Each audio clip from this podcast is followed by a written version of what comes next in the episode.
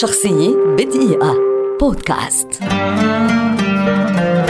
لويز جلوك شاعرة وكاتبة أمريكية ولدت عام 1943 وتعد اليوم واحدة من أبرز وجوه الأدب والشعر على مستوى العالم.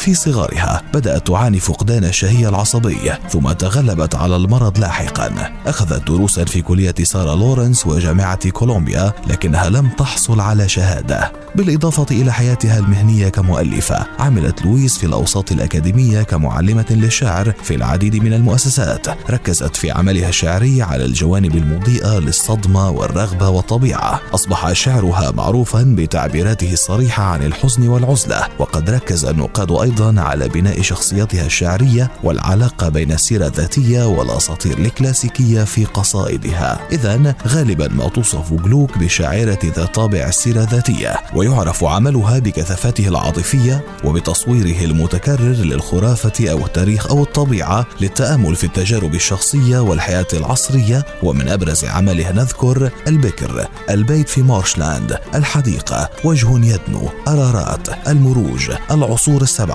وعجلة مشتعلة تمر فوقنا. فازت لويز جلوك خلال مسيرتها بالعديد من الجوائز الأدبية الرئيسة في الولايات المتحدة مثل وسام العلوم الإنسانية الوطنية وجائزة بوليتزر وجائزة الكتاب الوطنية وجائزة نقاد الكتاب الوطنية وجائزة بولينغن بالإضافة إلى جوائز أخرى.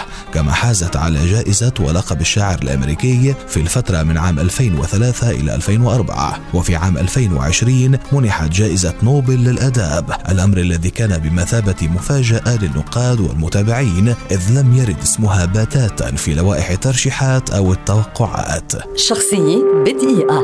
بودكاست.